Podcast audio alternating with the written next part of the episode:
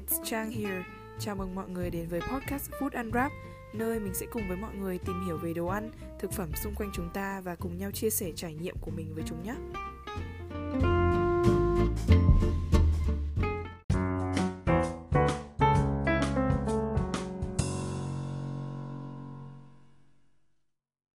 Ula, it's good to be back. Aiza, tuần vừa rồi mình vừa bù đầu trong thi cử vì đang midterm ấy, nên mình tự nhận thấy mình ăn uống không được điều độ cho lắm, ăn vặt hơi nhiều ấy. Thế là mình ngồi nghĩ vu vơ về các chế độ ăn này mà mọi người hay bàn nhau trên mạng ấy, rồi cả các myth về các diet để giảm cân ấy. Ví dụ nhá, mình rất hay nghe cái câu mọi người hay nói là muốn giảm cân thì phải cắt lượng tinh bột đi, ăn chế độ low carb này nọ, rồi cả ăn ít đường đi, giảm cái này, giảm cái kia ấy chắc hẳn ít nhiều gì thì mọi người cũng đã từng nghe mấy câu này rồi đúng không và đó cũng chính là topic của episode lần này low carb ư, liệu chế độ ăn được ca ngợi này có hiệu quả và cách nó hoạt động ra sao? Ok vào nhé. Ok, trước khi bắt đầu màn đoán già đoán non thì mình phải hiểu carb là gì đã chứ nhỉ? Carb viết tắt của carbohydrate, tiếng Việt được biết đến với cái tên là tinh bột, thường được thấy trong các loại ngũ cốc ấy. Ai mà học hóa thì chắc hẳn sẽ nhớ đây là hợp chất hữu cơ được tạo thành từ các nguyên tử carbon, hydro và oxy. Việc loại chất này được cấu tạo từ ba nguyên tố này khiến mình bắt đầu nghĩ rằng có lẽ tinh bột là một loại đường. Vì ví dụ nhé, công thức hóa học của đường glucose, một loại đường đơn quen thuộc với chúng ta, thì là C6H12O6 cũng gồm ba nguyên tố này. Nên mình đang nghĩ chắc mọi người hay hạn chế ăn đường để giảm cân thì chắc không chỉ để giảm lượng calories thu nạp mà còn để giảm lượng carbohydrate áp dụng đúng nguyên tắc của chế độ low carb này luôn. Cũng hợp lý đấy chứ. Bên cạnh đó thì mình đang thắc mắc liệu chế độ ăn ít tinh bột, low carb này có ảnh hưởng gì đến sức khỏe cũng như là việc trao đổi chất trong cơ thể không nhỉ? Bởi vì theo như mình được biết nhá, khi phân tích giá trị dinh dưỡng của một thực phẩm nào đấy, người ta sẽ thường quan tâm đến bốn thứ. Đầu tiên là calories, rồi tới chất béo, protein và carbohydrate. Điều đấy hẳn có nghĩa là tinh bột cũng đóng vai trò rất quan trọng. Vậy liệu việc áp dụng chế độ ăn low carb có tốt hơn cho sức khỏe không nhỉ? và liệu có các loại carb tốt và carb xấu giống như chất béo được chia thành mỡ xấu và mỡ tốt ý. Vậy thì nếu chế độ ăn ít carbohydrate này không chỉ dừng lại ở việc giúp giảm cân, mà còn thúc đẩy chế độ ăn lành mạnh hơn cho sức khỏe của chúng ta, thì có lẽ cũng hợp lý vì sao nhiều người lại tin vào việc cắt giảm tinh bột trong các bữa ăn của họ đấy chứ. Vậy suy cho cùng thì mình đang có những câu hỏi như sau này. Đầu tiên là rốt cuộc chế độ ăn low carb hoạt động như thế nào. Thứ hai là liệu ăn chế độ này có ảnh hưởng gì đến sức khỏe cũng như là trao đổi chất của cơ thể hay không. Thứ ba là liệu rằng có các loại carb khác nhau như các loại chất béo hay không. Và cuối cùng, liệu nếu low carb tốt cho sức khỏe và hiệu quả trong việc giảm cân chẳng hạn thì sao mọi người không ăn no carb luôn đi, gia tăng độ hiệu quả luôn. Ôi, tò mò thế nhở?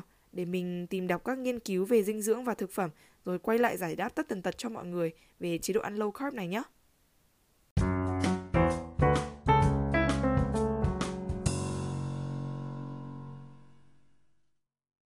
He he, mình đã quay trở lại với nguồn kiến thức dồi dào về chế độ ăn khét tiếng này để chia sẻ với mọi người rồi đây. Đầu tiên thì để mình nhắc lại một xíu về định nghĩa carb và giải nghĩa về chế độ ăn này nhé. Carbohydrate là một thành phần dinh dưỡng cơ bản mà cơ thể chúng ta sử dụng để tạo ra năng lượng. Carb được cấu tạo nên từ chính các phân tử đường glucose. Ô, thế thì lúc nãy mình đoán carbohydrate là một loại đường thì cũng trúng phết đấy chứ. có hai loại carb, carb đơn giản và carb phức tạp. Cụ thể thì có từ 3 phân tử đường trở lên sẽ được tính là carb phức tạp, còn ít hơn 3 thì là carb đơn giản đấy. Carb đơn giản thường xuất hiện trong các loại đường thường gặp như là đường mía, siro ngô, mật ong hay thậm chí là sữa. Còn khóc phức tạp thì đúng nghĩa là tinh bột ý, thường xuất hiện trong cơm, ngô, các loại khoai hay là bánh mì. Carbohydrate phức tạp vốn được cấu tạo từ nhiều phân tử đường hơn, trong quá trình tiêu hóa sẽ bị bẻ gãy thành đường đơn, sau đó hấp thụ vào máu dưới dạng đường huyết hay còn gọi là glucose ấy. Chắc mọi người đang thắc mắc rằng thế thì rốt cuộc là carb đơn hay carb phức thì đều biến đổi thành đường mà. Tại sao chúng ta không thu nạp đường đơn luôn, giúp cơ thể đỡ phải tiêu hóa? Tuy nhiên thì cũng chính là vì lý do này mà carb phức tạp được coi là có lợi hơn cho sức khỏe đấy. Bởi lẽ cơ thể cần nhiều thời gian hơn để phá vỡ cấu trúc của loại carb này, làm chậm lại quá trình hấp thụ đường vào cơ thể. Quá trình tiêu hóa chậm này sẽ giúp chúng ta cảm giác no lâu hơn, từ đó giảm cảm giác thèm ăn lại và giúp trong việc kiểm soát cân nặng. Hơn nữa thì thức ăn chứa carb phức tạp thường đi kèm với nhiều chất dinh dưỡng hơn như là chất xơ và các loại vitamin ấy. Nên loại carb phức tạp này thường được coi là healthy hơn với cả loại carb đơn giản kia. Đó là sự khác biệt giữa các loại carb đơn và carb phức và lý do vì sao carb phức lại được coi là tốt hơn cho sức khỏe đấy.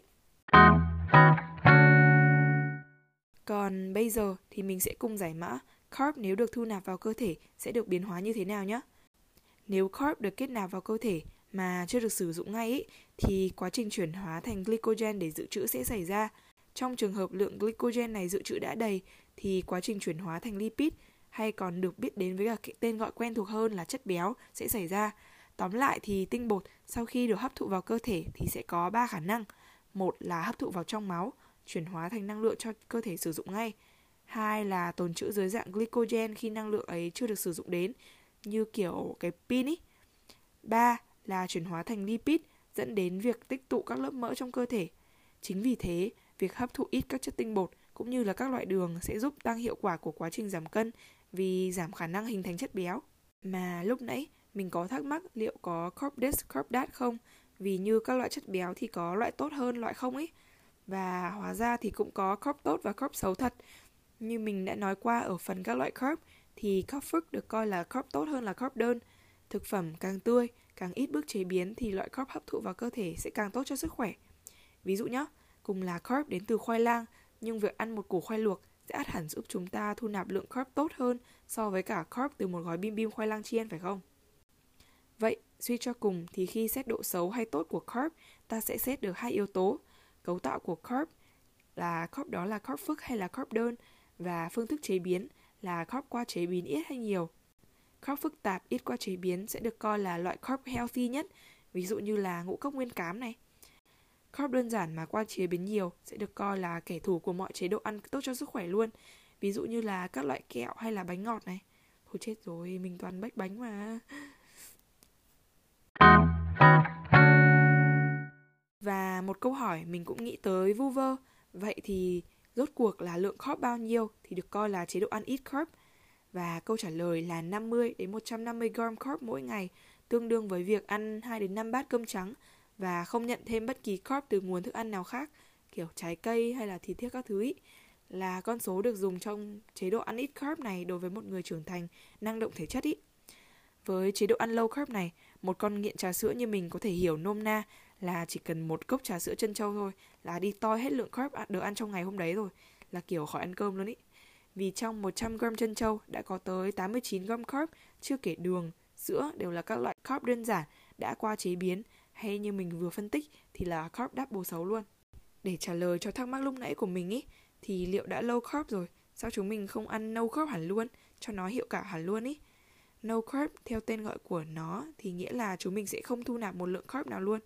Việc này theo mình nghĩ thì là gần như không thể vì ít nhiều gì thì chúng ta chế biến đồ ăn cũng sẽ phải dùng các loại gia vị như vậy thì là rau hay thịt thì sẽ đều chứa lượng carb mà chế độ ăn no carb chỉ là ăn ít tinh bột hơn cả chế độ ăn low carb mà thôi, nghĩa là khoảng ít hơn 30 gram carb mỗi ngày ý.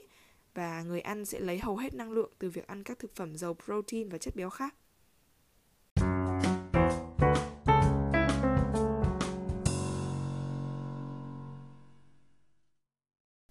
Với cả mình có tìm hiểu được một điều này hay ho cực, là cái câu ăn cho đỡ buồn ý, không chỉ là câu mọi người nói để ăn ủi bản thân đâu, mà là thật đấy mọi người ạ. Kiểu carb đóng vai trò thiết yếu trong việc chuyển hóa amino acid thành một loại hormone trong não được gọi là serotonin, khiến chúng ta trở nên phấn chấn, vui tươi yêu đời hơn. Nên mọi người uống đường vào mà cảm thấy năng động hơn thì đấy chính là lý do đấy. Nên suy cho cùng thì ăn cho đỡ buồn không chỉ là một câu nói cho vui mà là có một điều được khoa học chứng minh luôn đấy.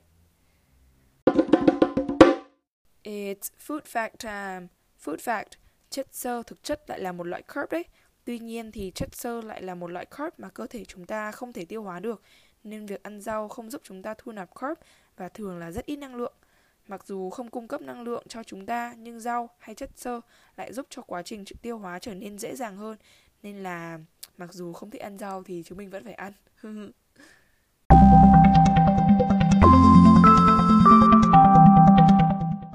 Tóm tóm tóm lại thì chúng mình hiểu được carb được cấu tạo từ các phân tử đường này, có hai loại carb đơn và phức, carb phức và ít qua chế biến sẽ healthy hơn là carb đơn qua nhiều chế biến và mút của chúng ta sẽ bị ảnh hưởng ít nhiều bởi lượng carb mà chúng ta thu nạp.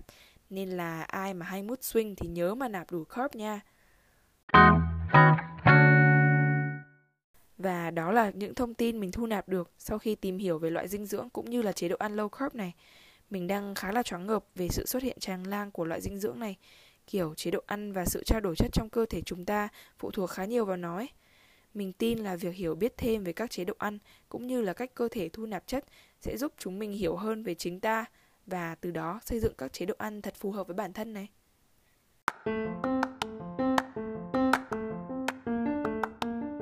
Và đó là episode 2 của mình. Mong là mọi người đã giải đáp được phần nào câu hỏi và biết thêm một chút về khoa học đằng sau loại chất tưởng xa mà gần ơi là gần này. Bye bye và hẹn gặp lại mọi người những episode sau. Bye! Bye bye! Bye! See ya!